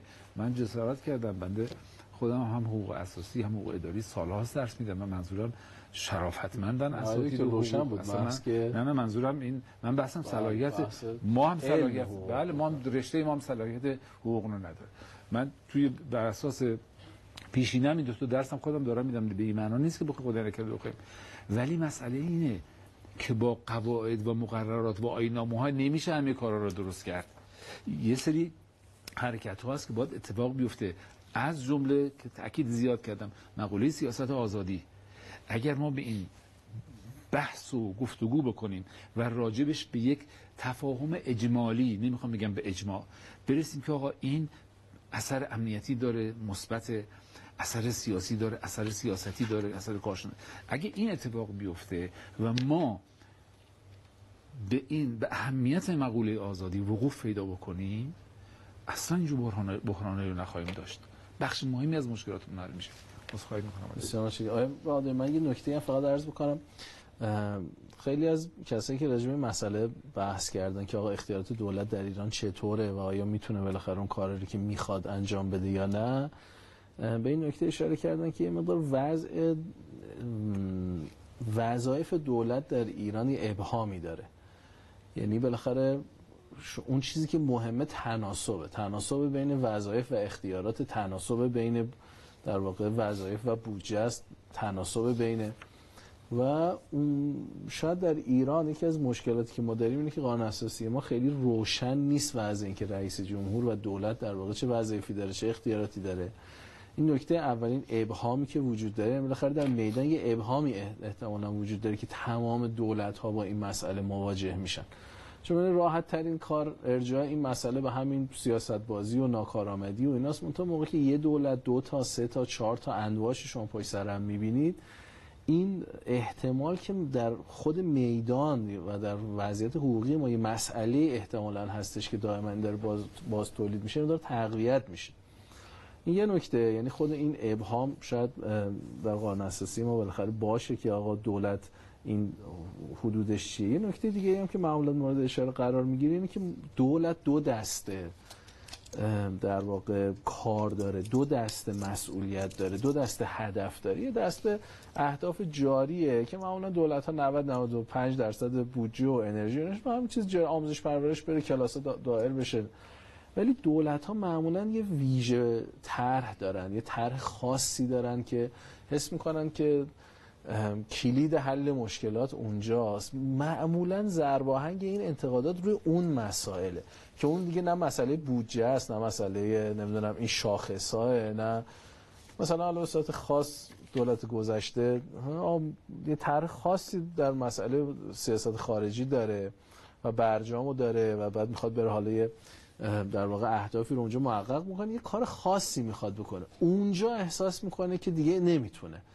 یعنی این فشارها این در واقع ساختاری که اصلا مثبت و منفی نمی‌خوام نگاه کنم. یه آی ساختاری که شما الان چیدید اجازه به من نمیده که اون هدف خاص ویژم و بالاخره آقا بالاخره به من اجازه بدید اگه چیز آقا مجلس همراهی نمی‌کنه ریاستیش بکنید من مجلس منحل بکنم انتخابات زود هنگام برگزار بکنم. اگه نمی‌دونم یه قوه دیگه اجازه نمیده این کار بکنیم اونو بالاخره یه کاری بکنیم از بنبست در بیایم. مسئله اینه که به نظر میاد ما به صورت واقعی در مسائل مهم دولت ها می‌خوریم به بنبست و از لحاظ حقوقی ساختار حقوقی ما برای رفع بنبست راه حلی نداره. من متشکر مسائل خیلی زیاد شد. حالا من دیدم آیه اشتریان بحث حقوقی نمی‌کنن. گفتم من یک دو تا مثلا بگم حداقل آیه بهادری. راجع به سنت اداری چون دو بارم اشاره شد من نمی‌خوام بحث خیلی آکادمیک بکنم اینجا. چون من اتفاقا حقوقی هم ولی حقوق اداری درس نمیدم. ولی یکم آمیانه تر یه بخوام موضوع نگاه بکنم من اتفاقا فکر می‌کنم که یکی از مشکلات اداره در ایران در نظام حقوقی ایران به عنوان نهاد تصمیم ساز نهادی که گردواری اطلاعات می‌کنه. و مقدمات تصمیم سازی رو انجام میده برای سیاست مداران و خودش هم تصمیم سازی در مشارکت می‌کنه در تصمیم سازی. اتفاقا حلقه بسته ای که ما داریم. یعنی با ما یک ماندگاری بیش از حد و رکود بعضا نمی‌خوام اصطلاحات بد بکنم رکود غیر لازمی از بدنه بروکراتیک که در رده های میانی موندن و جاشون هم به کسی نمیدن و تغییرم نمی‌کنن. نه که ما سنت اداری نذاشتیم شکل. بله سنت اداری که منظور نقد رویه های اداری باشه که ما اون یه بحث دیگری است. ولی اینکه ما بگیم که سنت اداری رو نمی‌ذاریم. هر دولتی میاد همه بالا تا پایین عوض می‌کنه. نه اینطوری نیست. ما چند میلیون حقوق بگیر داریم. یه تعداد محدود چند هزار مدیر داریم که اونا الان تو همین دولت انتقاد می‌کنم دولت میگن عوض نکردین همین بخش زیادشون رو. اون سیستم بوروکراتیکی که در بدنه اداره مردم تو شهر و شهرستان و استان باش کار دارن هر روز اتفاقا ثابتن. ممکنه جام عوض بشه. من امروز شهردارم فردا میشم فرماندار دور پس فردا میشم معاون شهردار بعد دولت من همسوی با من میاد میشم ارتقا پیدا می‌کنم میشم معاون وزیر. بعد دوباره دولت بعدی میاد من دوباره میشم. اتفاقا من فکر کنم مشکل ما نه تنها شکل مشکل جدی ما اینه که ما فکر جدید و خلاقیت و چرخش فکر رو در سیستم اداریمون کم بود داریم. و لذا می‌بینیم که نوآوری نداره اداره ما خلاقیت نداره اداره ما. نه تنها نمی‌تونه مشکل رو حل بکنه خیلی وقتا خودش مشکل سازه. یعنی یک وضعیت بروکراتیک پیچیده برای مردم درست می‌کنه که مشکلاتی رو ایجاد کنه. این راجع به بحث سنت داری من البته نقطه افتراقم رو گفتم. با بعضی از فرمایشاتی که شما با دکتر داشتید همدل هستم. ولی این قسمتش مخالف بود. در خصوص موانعی که حالا به صورت خاص از قوای دیگه در کارکرد دولت ها ایجاد میشه به صورت خاص مجلس رو اگه بخوام بگم من فکر می‌کنم دولت اتفاقا کاری به این دولت و دولت خاصی ندارم. دولت ها میگم. من فکر کنم دولت ها استقبال می‌کنن از این به ظاهر موانع این دخالت نمایندگان در برخی امور اجرایی که آقا اینو استخدام کن اینو بذار مدیر اینو بذار فرماندار. چون اینجوری خیالش از بابت نماینده راحت میشه. یعنی دیگه میگه خب این دیگه این نماینده مال خودمه. این دو تا فرماندار براش گذاشتم. ده تا دوست و آشناهاشم استخدام کردم. این دیگه من کاری نداره دیگه.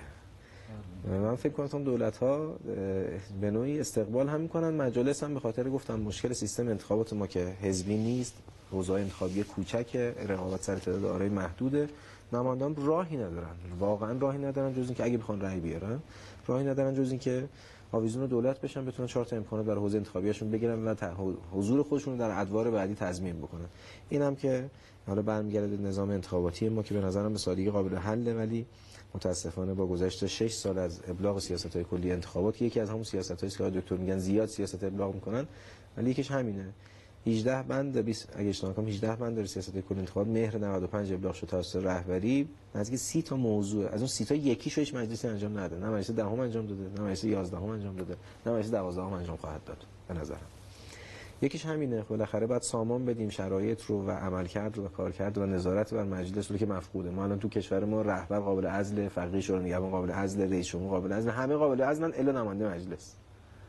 خب کی گفته نماینده مجلس نباید قابل عزل باشه؟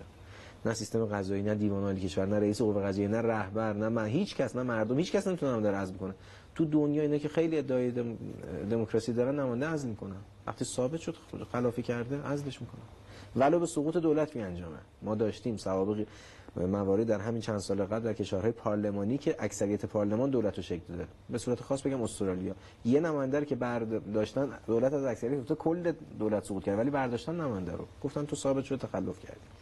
من فکر کنم دولت ها استقبال می‌کنن و مجلس ها مجلس خودشون اختیارات موسعی که قانون اساسی مجلس داده رو زیر پا گذاشتن به نوعی و از اختیارات نظارتشون نتونستن درست استفاده, استفاده کنن. اگر هم استفاده می‌کنن برای گرفتن همون آب و برق و گاز و جاده و استخدام هست. یعنی اگرم من یه استیزایی رو می‌ذارم رو میز می‌خوام کارم پیش بره که گیر کرده.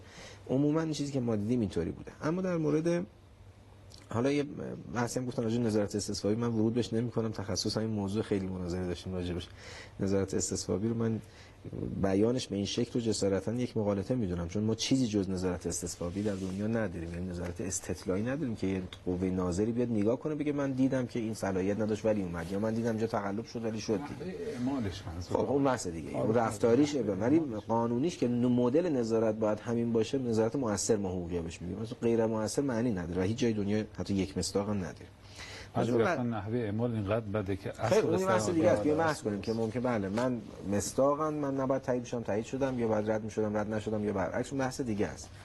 ولی از جهت مدلش که گاهی نف میشه آقا کی گفته اصلا کی بیاد بگه به تو چه مربوط که بگی من باشم یا نباشم یا انتخابات صحیح بود یا باطل بود. اینو این چین حرف خنداری هیچ جای دنیا ما غیر از این نداریم نمیشه دیگه. حالا اشکال برمیگرده به شرایط بگذاریم بحث دیگه ای وارد بشیم. راجع به وظایفی گفتید گفتیم بعضی میگن وظایف ابهام داره. بله من بخشی از این ابهام رو میپذیرم. اون هم برمیگرده به روابط متقابل دولت و مجلس. ما کشورمون در قانون اساسی مجلس رو محدود نکرده. خیلی از کشورها اومدن مجلس رو محدود کردن. گفتن آقای مجلس خانم مجلس این پنج تا موضوع رو تو می‌تونی توش ورود کنی. جز این ربطی به تو نداره در حیطه قوه مجریه است. این ده تا موضوع مال توه. بعضی اینجوری هم. کشور ما اینطوری نیست. در کشور ما در اصل هفتگی قانون اساسی گفتیم مجلس در حدود مقرر در قانون اساسی در همه امور می‌تونه قانون وضع بکنه.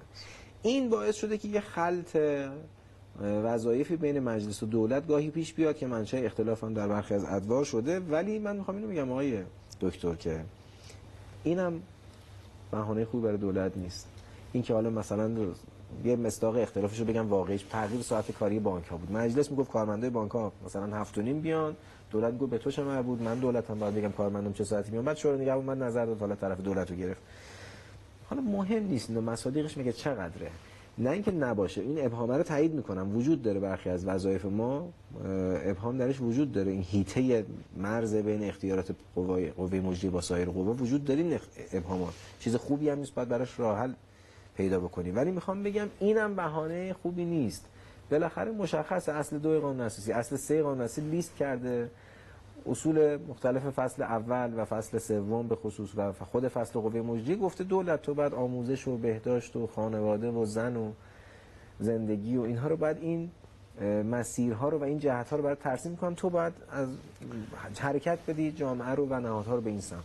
یعنی کلیت جهتگیری دولت مشخصه. ضمن که بخشی از اون جهتگیری خاصی که گفتیم نقطه اشکال اونجاست خود دولت تعیین می‌کنه. قانون اساسی مسئولیت بهش داده. گفته رئیس جمهور با همکاری وزیران برنامه خط مشی دولت رو تصویب و اجرا بکنه. مثال زدید از دولت قبل. من همون مثال رو روش بحث می‌کنم. کی گفته دولت نمی‌تونه؟ مگه همون مثالی که شما زدید برجام رو. مگه این همه مخالف نداشت؟ به تعبیر آقای دکتر نام نظامی و امنیتی و روحانی و که که و که و طرف جناح مقابل و بنده عرض می‌کنم استنباط شخصی خودم رو. مقام اول کشور همه با این سیستم مخالف بودن و گفتن. گفتن ما تجربه کردیم. می‌خواد یه بار دیگه تجربه کن. تجربه کن ولی من مخالف. همه به تعبیر آقای دکتر همه اینا که کارا دست اوناست نمی‌ذارن مگه همه مخالف نبودن؟ دولت کاری که می‌خواست کرد.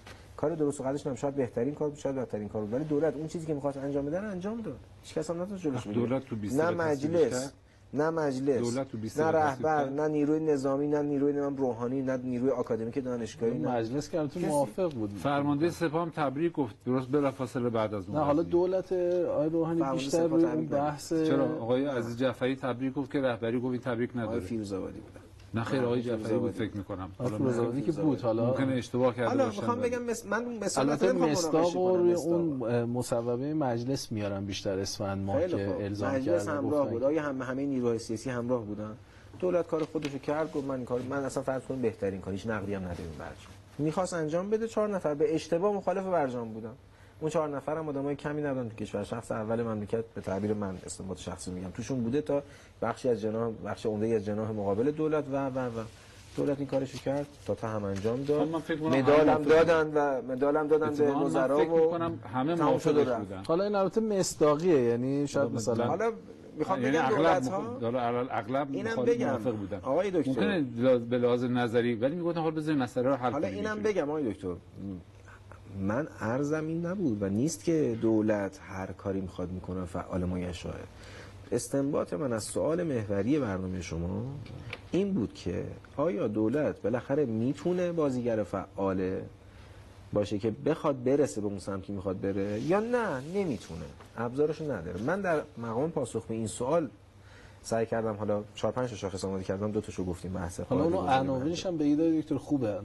بودجه بود و یکی اختیارات قانون اساسیه. قانون اساسی بود. مجلس به دولت هیچ تکلیفی که دولت نخواد نمی‌تونه بکنه. به خاطر تفسیری که شورای نگهبان از اصل 75 قانون اساسی داره یکیش اینه. مستلزم نهاد پاسدار قانون اساسی. شما حقوقی هستید دیگه. آخه مجلس بابا آبم بگه دولت بخواد بگه آب بخور هیچی. منبع- خب بعد نه همینو باید بنویسه قانونش کنه کاغذ داره چاپ بشه. شورای نگهبان از تو این 42 سال فعالیتش از هر چهار تا ایرادی که گرفته یکیش ایراد اصل 75 یا مجلس هر چی خواسته دولت بگه دولت این کارو بکن چون اون بار مالی داره. حتی اگه گفته آقا پول نمی‌خواد. این زمینات رو مثلا بده فرهنگیان. شورای نگهبان گفته این زمین دادنم چون کاهش ثروت دولته خلاف اصل 75 منطق داره این موضوع ولی با یک نگاه خشک نمیشه بهش نگاه کرد. چون مجلس چیز من ادعا می‌کنم اون یک کسی که دانشجوی حقوقم. مجلس هیچ چیزی نمی‌تونه به دولت بگه الا که بالاخره یه بار مالی داره.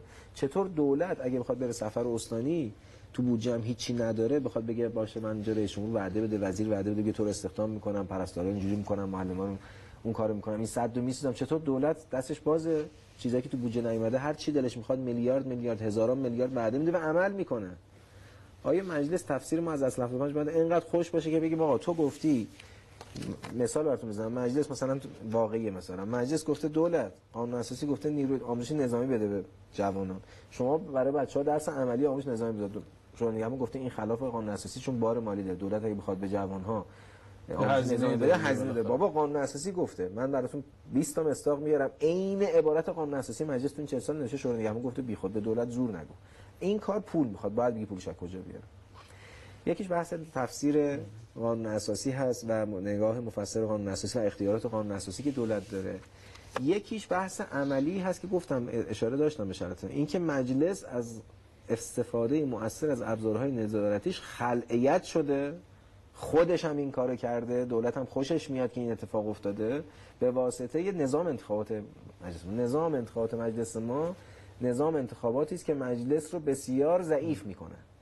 بسیار ضعیف کنه و نماینده البته بهش دست نمی‌زنن چون میگن بالاخره با این سیستم ما یه بار اومدیم تو دیگه. چرا عوضش کنیم که حالا ریسک بکنیم؟ احتمالا آره امکان بقا هم بیشتره. آره احتمالاً. ما با این سیستم اینو بازی بازی این قانون رو یاد گرفتیم. بالاخره تونستیم با این بیایم. تو چرا عوضش کنیم؟ عوضش نمی‌کنه. در حالی که واقعا این مجلس رو ضعیف می‌کنه. و نماینده مجلس تو این سیستم انتخاباتی ارزم به حضور شما که ضعیف میشه. این چهار پنج شاخص هست که حالا من به رؤوسش اشاره کردم. اینها رو در مجموع کنار هم بگذاریم. دولتی که در قانون اساسی ما تأسیسش بنا به اراده قوه دیگه است. گفته آقا اگه مجلس گفت تو رو نمی‌خوام نباید باشی بقاش هم به اراده قوه دیگه است. اگه مجلس گفت نیاز نیست تخلف دولت توی دادگاه اثبات بشه. یعنی مجلس اراده می‌کنه میگه رئیس شما از تو خوشم نمیاد برو. هیئت وزیران کلا برید. قانون اساسی همینو گفته.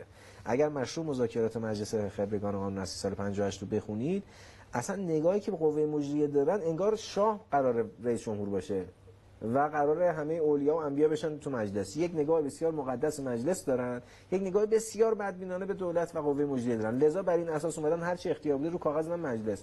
ولی ما در عمل می‌بینیم که دولت چه اتفاقی بله این. اتفاق نیفتاد دولت قدرت داره. بازیگر اصلی میدانه. و این به معنی نیست که بله بقیه فاقد قدرتن یا مترسکن یا عروسکن. نه بقیه هم بر حیطه خاص خودشون تاثیر گذارن ولی دولت واقعا و شاید همین گستردگی آقای دکتر وظایف دولت اتفاقا در عرصه‌های فرهنگی اقتصادی سیاسی و اجتماعی که بخشی از ناکارآمدی دولت رو رقم می‌زنه. یعنی دولتی که باید از شیر مرغ تا جون آدمیزاد رو بکنه در همه حیطه‌ها به قول شما تو اقتصاد تو سیاست تو همه چیز دست دولته. ما تو کشورهای دیگه می‌بینیم بعضا تجهیزات نظامیشون هم بخش خصوصی تامین می‌کنه. ولی ما همه چیزمون زندگی مردم به دولت گره خورده یعنی از صبح تا شب که داریم. این شاید بخشی از مشکل اتفاقا به خاطر همینه یعنی قدرت و دخالت و عرصه های متعدد که دولت داره. بله. این نگاهی که شما دکتر، من می‌فرمایید ببخشید حدود 10 دقیقه تا آخر برنامه داریم می‌خواستم هنوز ده دقیقه من فکرم تموم شد دیگه. نه یه 7 8 دقیقه از تالی فرصت دارید که یه جنبندی دو سه دقیقه ای هم بدیم آقای حالا شاید هم کورس 7 دقیقه نمی صحبت هم می‌کنم عرض کنم که من خیلی خلاصه بخوام بگم در یک سطح کلان اگه می‌خواید دولت و حکومت کارآمد باشه سعی کنید روحانیان امنیتی ها نظامیان اینها هم برن سر کار خودشون. خیلی دخالت نکنن تو کار اداره کشور اداره قوه مجریه منظورمه هر کدوم کار خودشون انجام بدن محترم هم هستن در جای خودشون. این یه نکته اساسی است به نظر من. این تداخل محتوایی و هویتی و سیاسی همه چیز با هم دیگه قاطی کردن. این مفید به حال کشور نیست. برای مردم هم خوب نیست. مردم هم نسبت به این نهادها بیشتر و بیشتر و بیشتر بدبین میشن. وقایع سه ماه گذشته به خوبی این رو نشون داد. این یک نتیجه اساسی از صحبت هایی که بنده می‌خواستم مطرح کنم. از جهت فنی هم راه های متعددی وجود داره. این نیست که راه حل وجود نداشته باشه. من عمدن خیلی وارد بحث فنیش نشدم ولی ایراد نداره. چند نمونه رو بگم خدمت شما. ما سیکل سیاسیمون و سیکل سیاستیمون به هم دیگه تداخل داره. یعنی دوره های پنج ساله چهار ساله مجلس با پنج ساله قوه قانون برنامه و چهار ساله قوه مجری اینا با هم تداخل داده و یه معذری درست کرده.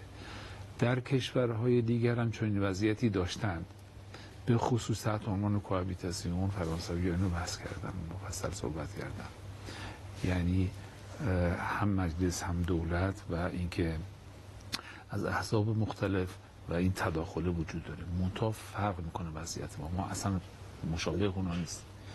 این سیکل سیاسی و سیاستی مصیبت درست کرده برای کشور ما. راه فنیش اینه که اولا مجمع تشخیص مسئله دست برداره از همین همه سیاست تولید کردن. چون خسته می‌کنه ها. اول فکر می‌کردیم منم خودم اینجوری بودم. آقای دکتر فکر می‌کردم خوبه. بعد دیدم نه این داره آسیب می‌رسه چون حجمش زیاده. توی دولت منتظر میشیم ما اصلا دچار آشفتگی میشیم بنابراین مجمع تشخیص مصلحت. یا جمعش بکنید یا اینکه اگه می‌خواد باشه در حکم به شما علما اکل میته این در حدی باشه که در این موارد خاصی خیلی اونم و خیلی بله اونم یکی دو سال یه بار یه سند یه صفحه دو صفحه استراتژیک بده. کشورهای دیگه هم همین کار می‌کنن. خطوط کلی معلوم میشه. 7 8 سال 4 سال یا 5 سال کشور بدون اجمالا چی کار می‌خواد بکنه؟ قانون برنامه پنج ساله برای اینکه این سیکل رو درست بکنیم بشه چهار سال. این قانون برنامه چهار ساله در ابتدای هر دولتی خود اون دولت بیا توی سه ماه اول بده. بعضیا نگران هم میگن تو این دولت نتونست توی دو سال تو شما میگید تو سه ماه میگن بله خب اشتباهه به اندازه کافی نیروی کارشناسی تو کشور هست برای جناهای مختلف که بتونه برای رئیس جمهور برنامه از پیش آماده داشته باشه. در نتیجه سه ماه اوله با موقعی که وزیرات رای میارن اون میشه قانون برنامه برای چهار سال. به علاوه اون هر کدوم از وزارت خونه موظف باشن. تو شش ماه در رابطه سه تا کار اصلی یا پنج تا کار اصلیشون بیان اون بسته پالیسی خودشون رو بدن. تمام. خلاص. وقت معلومه این دولت یقش میشه گرفت. تو اون بسته های سیاستی هم مشخصا معلومه با چه بودجه چه کاری و چقدر می‌خواد انجام بده. نیازی هم به تصویب مجلس واقعا نیست. فقط کلیات مجلس تصویب کنه اون قانون برنامه. قانون برنامه بسیار کوتاه و کوچک باشه محدود باشه. نیازی هم نداریم چون اینقدر راجع به موضوعات مختلف هست قانون داریم که اصلا نیازی نیست. آقای دکتران فرمودن به نحوی این صحبت رو. بنابراین ما میمونیم به یک دولت چهار ساله با یک برنامه مشخص و موجز و یه سری بسته های سیاستی روشن. مجلس هم می‌تونه به یقشون رو بگیره. اون بسته های سیاستی رو مجلس می‌تونه نگاه بکنه. و نه قوانین چون قانون انقدر عمومی هست. به قول ایشون اغلبش هم اینجوریه دیگه. چون اصل 175 بوده آقای دکتر.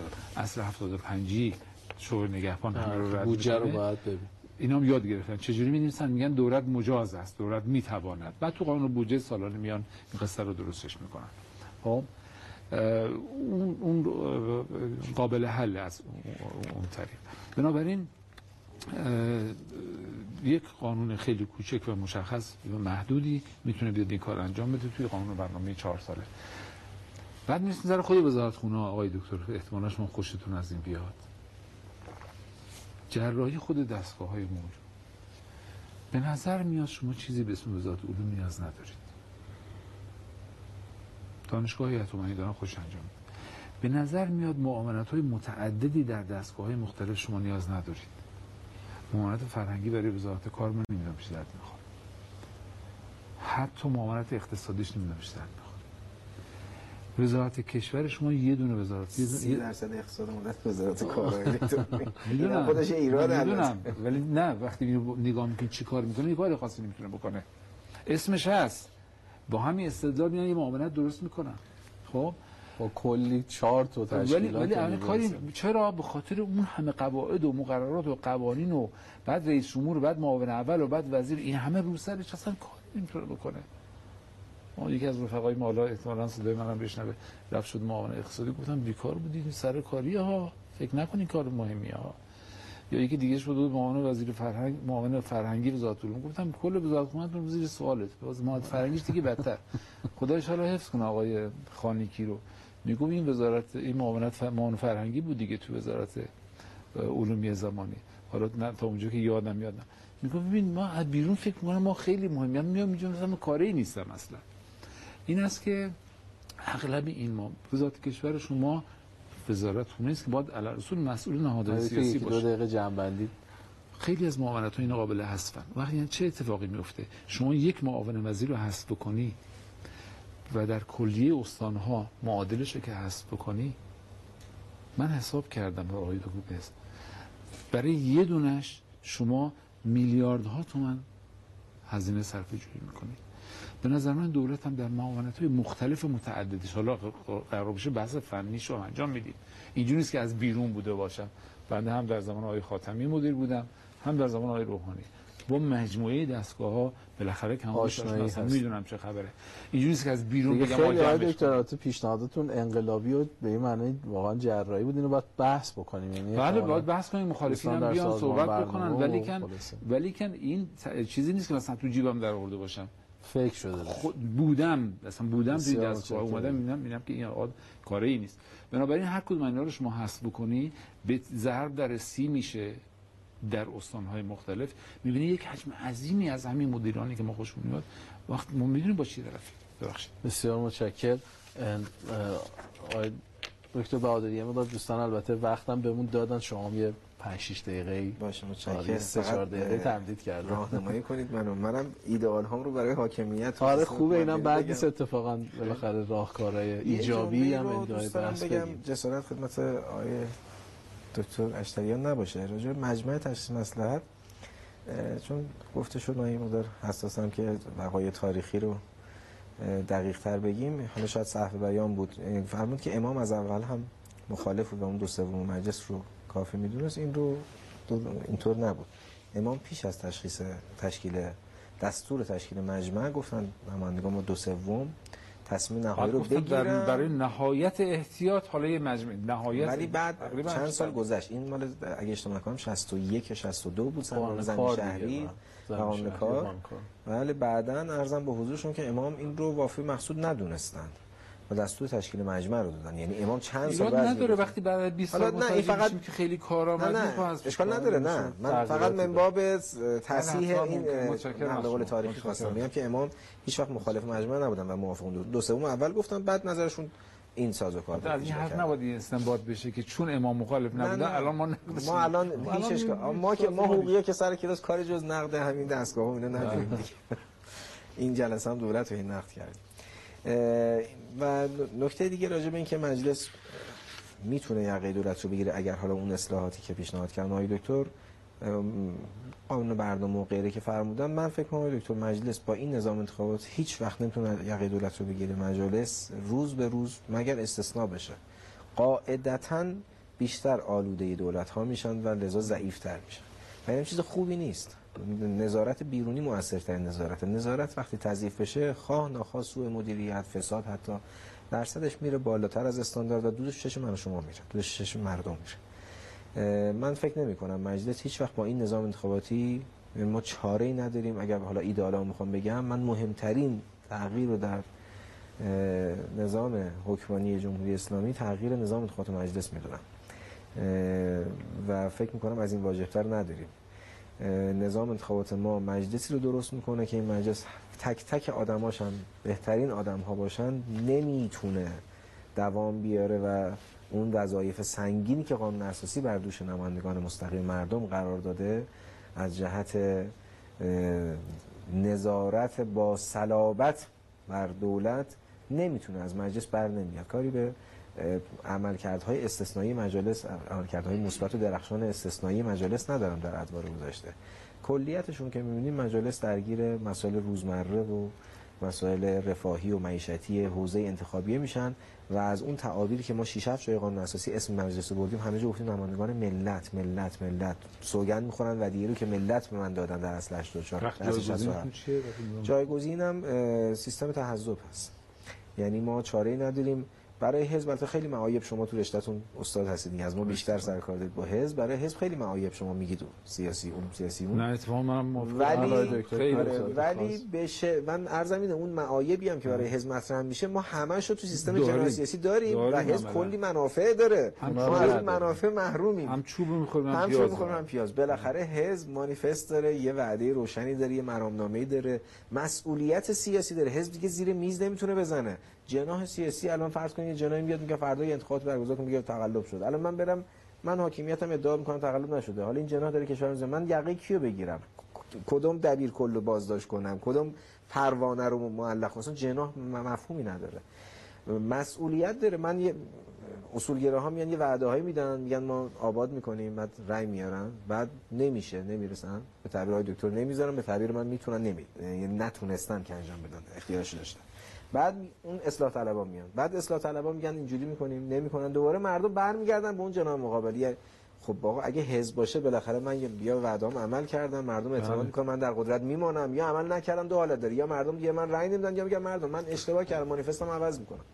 من تو فرهنگ من اشتباه می‌کنم فکر می‌کنم برجام خوبه. الان میگم برجام بده. یا اشتباه کردم می‌گفتم برجام بده. الان میگم برجام خوبه. یا باید تغییر مانیفست بدم. یعنی کشور یه جریان منطقی پیدا می‌کنه. من جایگزینم نظام حزبی یا تحزب یعنی بزرگ شدن بزرگ. شدن حوزه‌های انتخابی است که نظام انتخابات. و موافقم که دولت کوچک بشود به خصوص در اقتصادی دولت باید کوچک بشه. و یه چیز خیلی مهمه دیگه. من معتقدم از قانون اساسی ما دولت سیاستگزار کلان بر نمیاد. ولی متاسفانه رؤسای جمهور ما و دولت های ما عمدتا تو این فضای فکری سیر می‌کنن که من شدم رئیس جمهور اینقدر رأی دارم. من می‌خوام کشور رو به این سمت ببرم.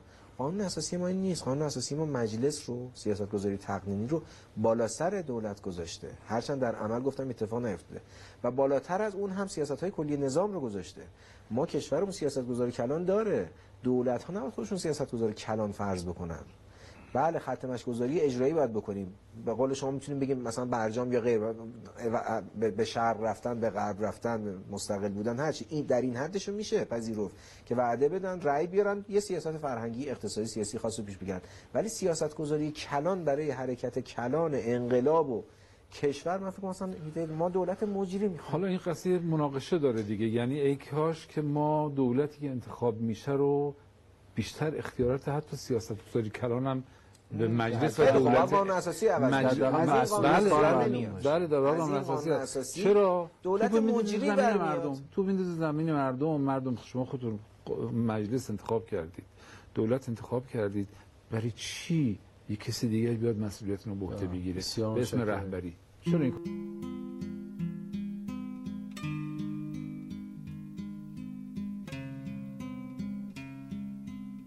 پادکست ایپونا.